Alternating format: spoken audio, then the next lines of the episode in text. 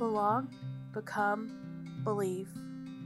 You're listening to Grace Church of Northwest Arkansas podcast. The message for March 13th, 2022 is called Sing Across the Table. The speaker is John Ray, and the location is Clap Auditorium, Mount Sequoia in Fayetteville, Arkansas. Good morning. Glad everybody here. My name is John Ray, Grace Church of Northwest Arkansas. Um, this may not sound like an appropriate question to ask in church. Have you ever wanted to slug an old woman? well, I mean, and not just any old woman, but like someone who looks like your grandma. Yeah, like I like to think of myself as not a, a, as a violent person with this, but when Jane and I were um, serving in the former Soviet Union in Belarus, uh, it was amazing the cultural reality that you had to get used to there.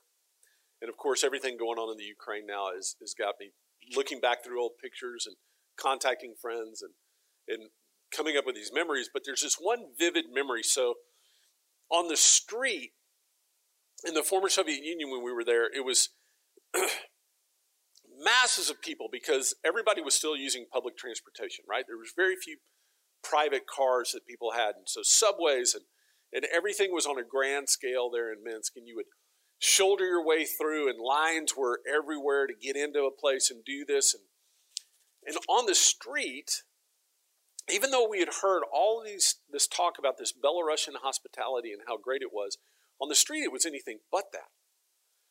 I mean, you would get elbowed, and the, the big thing that always caught me off guard is people would walk through these big doors and they would just let them swing behind them. Like you, they would know people were behind, and you know, here in the States, usually, right, we'll hold the door, let the next person get it, go through. None of that there. And I just remember after a, this one day of being just walking everywhere we were going, and I was super tired, and we were going into the subway station, and uh, and I just wasn't paying attention, and I'd seen this this woman, and she she honestly she reminded me of my grandma. And I caught a glimpse of her, and I looked down, and I looked up just in time to catch this massive glass door swinging back. And I mean, I caught it at the last minute because it would have it would have just broken my nose, and it, it would have been bad. And like, right, that just kind of visceral anger and I looked up, and I must have said something. I don't know what I said, but I must have said something loudly because she just looked over my over her shoulder at me like, whatever. And I mean, it was just, I didn't raise my hand, I didn't chase her, I didn't do anything, but in my heart, it was not good with that. And here's the crazy thing is we had, we had all these kinds of experiences like this. But then we got into the house, into the home of the Belarusian people, into the home with our friends. We were invited into their homes. Radically different. I mean, literally, the, the families would spend a month's worth of food ration coupons because we were there right after the walls came down. There was still food rationing, and they would they would make these elaborate meals for us, and they would serve us and, and as Americans, we were taught, you're taught to clean your plate as a sign of respect, right? Well, if you clean your plate there, they would serve you a whole other plate. And, and yeah, and then you're like, you're like, oh my gosh, I don't want to be rude. So you would eat the whole plate. And then they would serve you another plate. And you're like, I can't. And they weren't eating. Like they wouldn't eat until you had had your fill. And what we later learned is you were always supposed to leave a little bit on your plate as signal that that's when they could eat. And so some of these first times, like, yeah, I felt so bad. We were eating all their food, trying to be respectful with this. Anyway, that's just to say that their hospitality, once you got inside the house, was was just incredible. I mean, they would they would give you their bed to sleep in. They would serve the best that they had. They would they would do these things, and it wasn't just because we were American. Like this was how you did hospitality there. With that, and this invitation in is what changed things. And that's what I want to, to look at in our text. So this is the, the final week that we're looking at table fellowship Jesus around the table. and what this means for us. Uh, next week, we're going to start into Mark. It's going to be awesome. We're going to take a look, kind of topically in a way. We're going to make our way through the through the book, but we're going to we're going to zero in on certain passages, and we're going to make big jumps over others. So it's going to be a unique way of handling the book with that. But this week we're looking at the text, Luke chapter 24, starting in verse 13. And this is how the NET reads.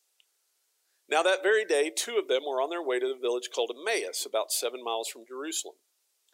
They were talking to each other about all these things that had happened. So they're leaving right after the crucifixion, we'll see. This is three days after the crucifixion. They're leaving Jerusalem. While they were talking and debating these things, Jesus himself approached and began to accompany them, but their eyes were kept from recognizing him.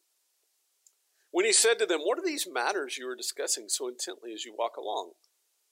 They stood still, looking sad. Then one of them, named Cleopas, answered, Are you the only visitor to Jerusalem who doesn't know the things that have happened there these days? He said to them, Jesus that is, What things? The things concerning Jesus and the Nazarene. They replied, A man who, with his powerful deeds and words, proved to be a prophet of God, but and all the people, and how our chief priest and leaders handed him over to be condemned to death and crucified him. But we had hoped he was the one who was going to redeem Israel. Not only this, but it is the third day since these things happened. Furthermore, some women in our group amazed us. They were at the tomb early this morning, and when they did not find his body, they came back and said that they had seen vision of angels who said he was alive. Then some of those who were with us went to the tomb and found it just as the women had said, but did not see him. So he said, You foolish people, how slow of heart to believe all that the prophets have spoken. Wasn't it necessary that Christ, for the Christ to suffer these things to, and enter into his glory? Then, beginning with Moses and all the prophets, he interpreted to them these things written about himself in all the scripture. So they approached the village where they were going. He acted as though he wanted to, to go further, but they urged him, Stay with us, because it is getting towards evening and the day is almost done. So he went to stay with them. When he had taken his place at the table, he took the bread, blessed it, broke it, gave it to them. At this point, their eyes were open and they recognized him. Then he vanished out of their sight. They said to each other, Didn't our hearts burn within us while he was speaking with us on the road, while he was explaining the scripture to us? So they got up that very hour and returned to Jerusalem. They found the eleven and those with them gathered together and saying, The Lord really has risen and has appeared to Simon.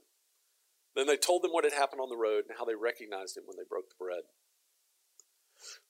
So, a couple things before I get into my paraphrase here um, with this is, is it's really important that we understand who these people are. So, we know that one of them is Cleopas. Now, we don't know for absolute certain. Okay, we don't know for absolute certain. So, there, there are differing um, voices on this, but there are there is a strong there's strong evidence that this is the same person who is the father of James, not James, Jesus' brother, but James, one of the apostles. It says it somewhere else. And that the other disciple is his wife, Mary. There's strong indication that, that this is a husband and wife couple who have been following Jesus, maybe because their son was called as one of the disciples, and that they wanted to check this out and make sure what it is, and that they eventually became part of the discipleship band that followed Jesus, that supported him out of his ministry. So these are people who are intimately knowledgeable about Jesus. These weren't fringe actors in a way, but these were people who would be close to the inner circle of Jesus. So, I'm, I'm going to make that assumption. Again, my paraphrase is not equal with Scripture. You take it, you leave it, but here is how I paraphrased this passage with this, thinking about it. Now, Cleopas and his wife Mary were making their way back home to Emmaus from Jerusalem, trying to make some sense of all they had seen and experienced. Along the way, Jesus joined them, but in a way that they didn't recognize it was him. He asked them what they had been talking so intently about before he showed up. This stopped them in their tracks. Visibly shaken, Cleopas asked, Are you kidding me? Did, did you have your head in the sand back in Jerusalem? How could you have not heard about Jesus from Nazareth? For real, he was a prophet, proved it time and again, not just by what he said, but, but by what the man did. Healed and restored people, all people from everywhere. And for that, he got himself crucified, lynched by our own leaders. We bet everything on him. We bet everything on him finally being the one who would set things right. It's been three days now. And just as we were leaving, some of the women in our group were going to fix his body for a proper burial. But they came back and said the body was gone and that a bunch of angels, angels, said Jesus was alive. When they said this, the other guys came back and they found the tomb empty. Now, Jesus in disguise listened to all this and shook his head. Listen, y'all, do you even read the prophets?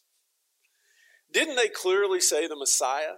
The Messiah would have to suffer to bring about the ultimate restoration.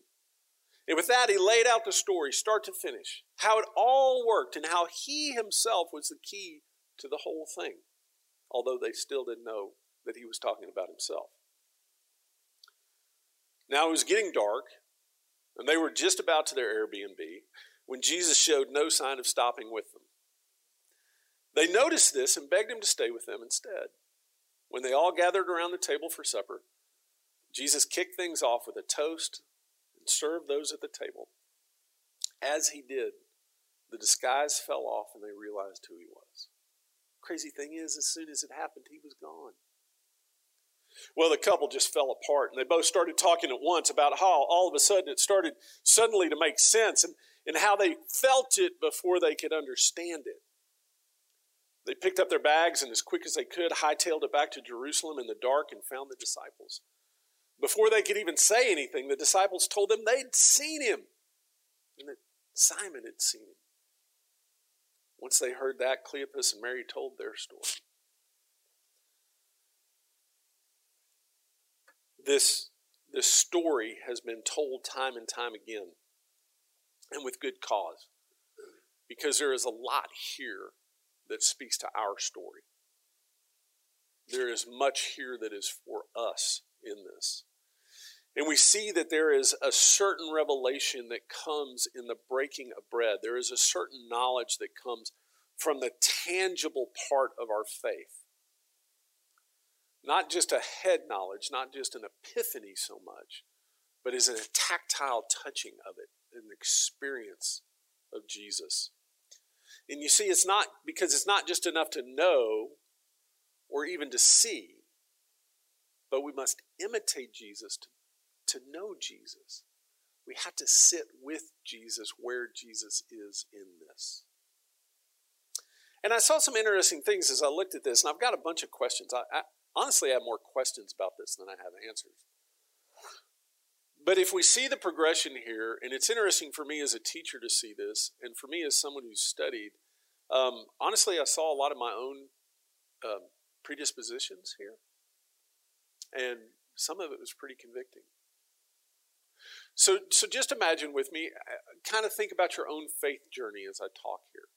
Think about the way that you've come to understand Jesus, or really come to understand anything. It's not just about Jesus, but understand something is there there's this time where we first hear something we get new information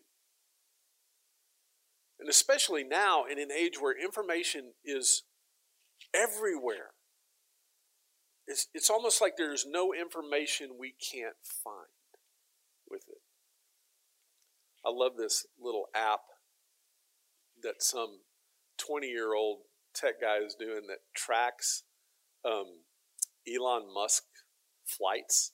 Have you seen that? It's like wherever he goes, you can get an app, and it, it just somehow he figured out how to like basically just follow.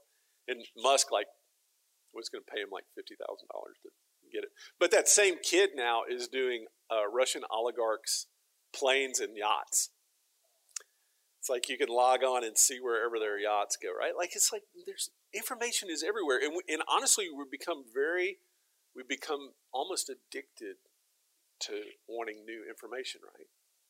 It's like we just want we want to consume more and more information. So that's kind of the first thing here, right? You see Cleopas and Mary, and they're talking about this and they're trying to sort things out. And then and then we get those those moments of revelation.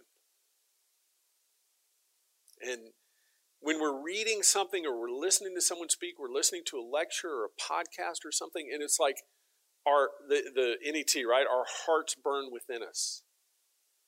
It's like it's not just it's not just the normal meal. It's like all of a sudden, oh my gosh, this is I got to get the recipe for this. This is awesome, and we get this swelling in our heart with the information. And I have to tell you, this is where I usually stop. This is, this is where my propensity is. I let this scripture work in me this week. As I kind of put myself in the place of Cleopas and Mary walking along the road, I could easily have seen myself being quite content to kind of have this experience with this sage who came and revealed these things, and then all of a sudden, it was super exciting to have this because it goes from information to knowledge in a way. It goes from it goes from just data to all of a sudden, oh no, I can integrate that data. Like I can form my story around that. Like that makes sense to me. That that no, not only illuminates that data, but it illuminates other data. Like it reorients. And I got to tell y'all, I love that. I loved my years in seminary, where where these moments of revelation were were pretty constant of getting that. I love it when I study and something like comes here. But I tend to sit there. I tend to just stay there with it. And really, the third thing, the thing that gave them the real revelation, the thing that gave them the life changing revelation, was when they invited Jesus to the table. Is when they, they didn't stop with just, oh, thank you very much, but no, you come in. I want the source of that revelation, not just the result, but I want the source to come in and sit at the table. And what they were doing even though it's not explicit in the text, I believe it is implicit, is that they were modeling what they had learned all those, all that time for however long it was of following Jesus. I believe that they were modeling what they had seen Jesus do. We've talked about how Jesus said, No, you give them something to eat to the disciples, right? You give them something to eat. He had taught those followers invite in the Samaritan, the tax collector, the prostitute. Invite them in. Don't let them just pass by. Don't let them just keep walking. No, you give them something to eat. Jesus gave his disciples something to eat as a way of teaching them and expecting them to go do the same. And so, even in this moment of grief, of disorientation, that Cleopas and Mary were feeling, the, the message had stuck, the training had stuck. So that now it was kind of intuitive for them. Because this wasn't their home. Now we could we could easily pass it off as them just following kind of cultural expectation if it had been their home, but it wasn't their home. They were just staying along the way. So they weren't under obligation at all to provide for this stranger. So we need to set aside that if, if they had gotten to Emmaus, if it had been like Mary and Martha's house, then we could say, oh, well, they were just doing what the culture does. They didn't have that cultural expectation here. They were strangers themselves. And yet somehow they had they had so been ingrained by following Jesus and watching Jesus did, they did what Jesus did. They imitated Jesus. And they invited this stranger in. And that's when they saw it. That's when they really got it. That was kind of this where it goes from not just information and not just kind of revelation, but to in this life changing experience into this thing where, okay, now everything changes with this.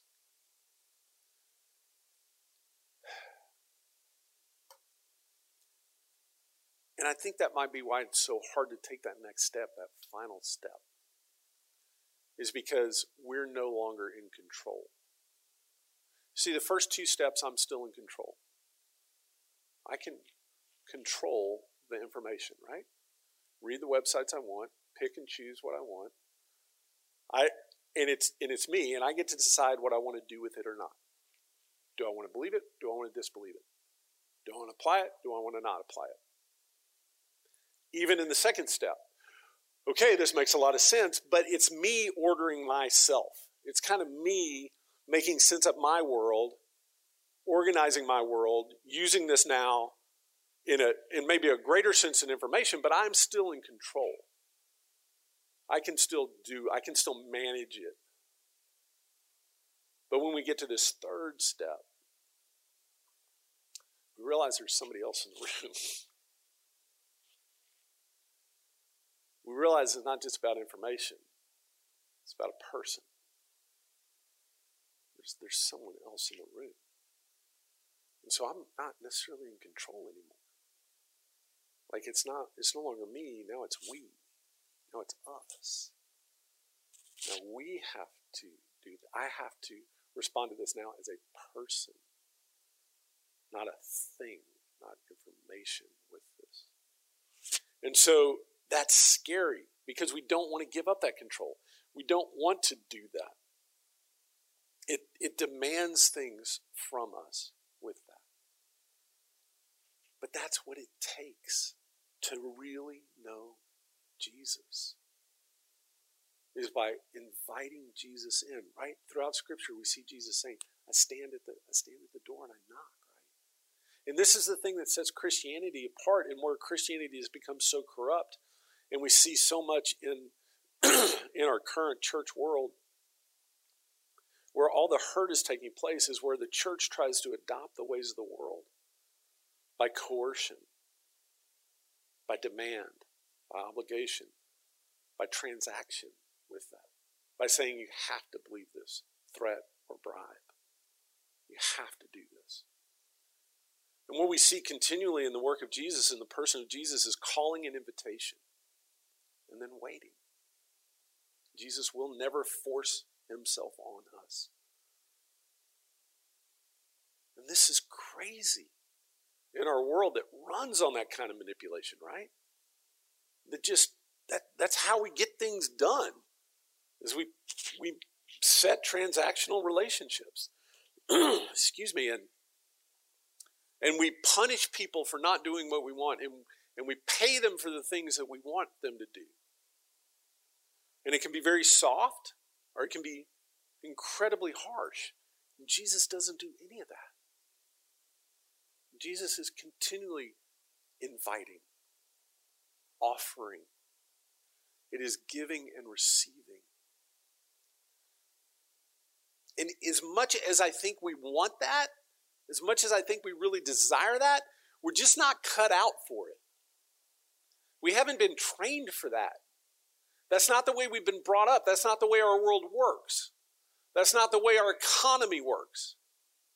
We're, we're taught and ingrained from the very start. You got to fight for it. You got to bargain for it, right? And if you're if you're a strong leader, if you're an alpha type, you just got to use your persuasion, whatever it is, to make things happen with that. That's not what we see in Scripture. That's not what we see modeled in Jesus. And the only way we're going to break that pattern is by this inviting Jesus in.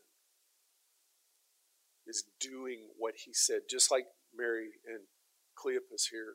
We've seen the table set by Jesus. All of us. We've seen the table set. He has set the table for us. And he has said to us, Now y'all give them something to eat.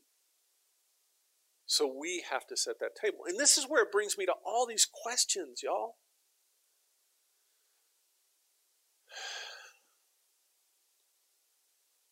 How do we how do we actually do this? How do we structure this?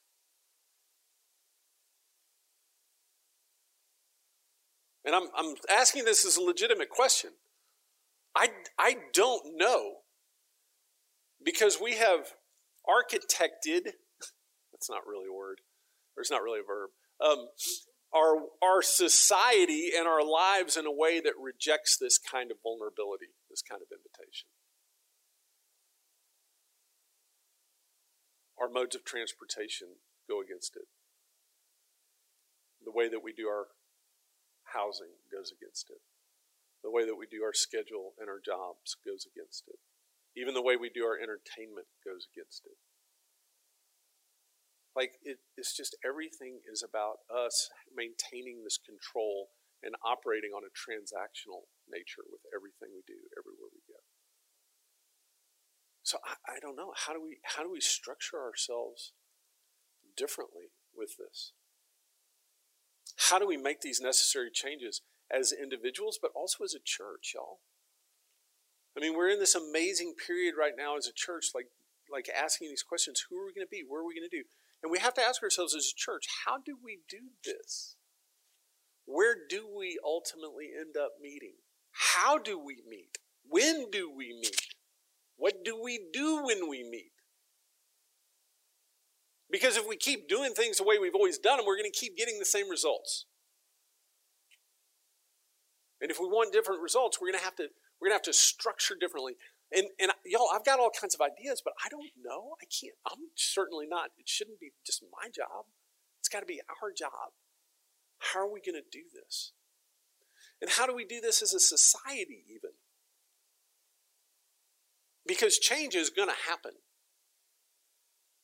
It is happening, it always will happen.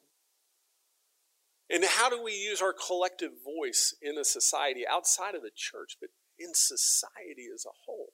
How do we use our voice to say, wait, just stop. Let's imagine things differently here. And then maybe the biggest question that I've had this whole thing as I've been thinking about this is I look at I look at all these interactions around the table that we've had. I've gone back and listened to the messages and and I wonder I wonder how much time the disciples spent listening to Jesus teach compared to how much time they spent actually doing what he said to do and emulating what he said that he was doing. Like when I look at my own discipleship, I look at my own life and I look at it and I go, how much time am I spending just gathering information? Step one. How much of my discipleship time? Let's call it that. Am I spending gathering information? Am I spent really opening myself up to that so I get revelation on it? It goes from just information to okay, this is this is stuff that I can use, this stuff that illuminates. And then how much of that time am I spending actually just doing what Jesus said? Inviting in others, going out and being with others, doing those things.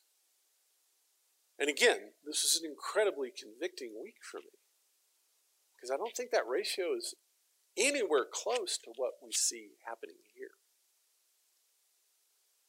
I think my, my ratio spent more, way, way more on items one and two than item three with that.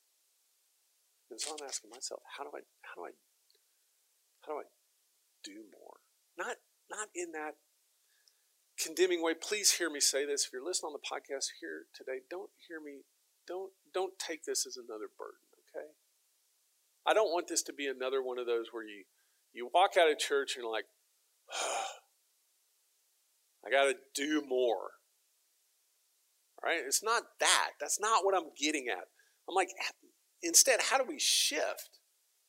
It's not necessarily that we do more. We've, we've only got limited resources and time, but it's like, how do we reorient? Uh, and ultimately, that's what Lent is about, is this time to reorient, is to process, to ask these kind of questions, and then make changes necessary. That's what I'm talking about. And it should be in a freeing way. It should be in a way that, that brings life. I'm not saying it won't be hard, but it should be in a way that brings life. See, at Grace Church, we believe that showing hospitality, the act of inviting someone to belong, is an essential element of our individual and collective coming to clearly understand who Jesus is. And we practice this as part of our own becoming more like Jesus. And this in turn form, is formed and is, helps form what we confess we believe. Ask Jeff and Sean to come back up. Um, you know, obviously, or I said it earlier, been thinking a lot about stuff going on in the Ukraine and how we can help our friends there and everything going on. Um, and I, I, I thought about how differently I would think about that whole thing if I had never been there. If Jane and I had never gone, if it was just more information coming at me through the TV, how differently I would feel emotionally. I could do it. I can smell those subway shelters where they are. Like I see the pictures and the, and the, the smell of those places comes back. There's a distinct smell to it. Like I I can feel the furniture. I can feel the fabric on the furniture as I watch the rockets hit those apartment complexes and I, I think about the the lives that are being destroyed. I can remember the feel of the couches that we slept on and buildings much like those ones being bombed. Like, like it's a different thing when you've experienced it. Um, that's what Jesus is inviting us into. He's, he's saying, Come experience this with me. Come experience what this redemption, this kingdom thing is about. Don't just know about it. Don't just get some revelation about it, do it. Come experience it. And we practice that each Sunday by coming to the table. We come to the table to taste and see. We come to the table to be reminded that this is tangible. It's not a we we don't do communion as fortune cookies. You don't you don't get another little pithy saying as a way of experiencing Jesus like we do in a, in a fortune cookie. No, we come and we taste it, we eat it. The broken body, poured out blood, the reminder of this very real, tangible thing who God is, what God is doing, what God will do. And we take this time to reflect. If there's something that spoke to you today, you need to write it down. You need to think about it. Don't believe me just because I said it. Argue with me. That's great. I love, I'd love for you to bring up questions about this. And then this is where we give our offering too. As a reminder that all of us have something to give. And none of us is without need. So we share. It's tangible way, right? It's a way of invitation, it's a way of receiving and giving that we do. It's part of our worship. So I invite you all to participate in that. It's open to everybody. The offering, the reflection, the communion. It's open to everyone here. Thanks for being here this morning. Thank you for listening to Grace Church of Northwest Arkansas podcast. You can find more about us online at gracechurchnwa.org. Grace and peace.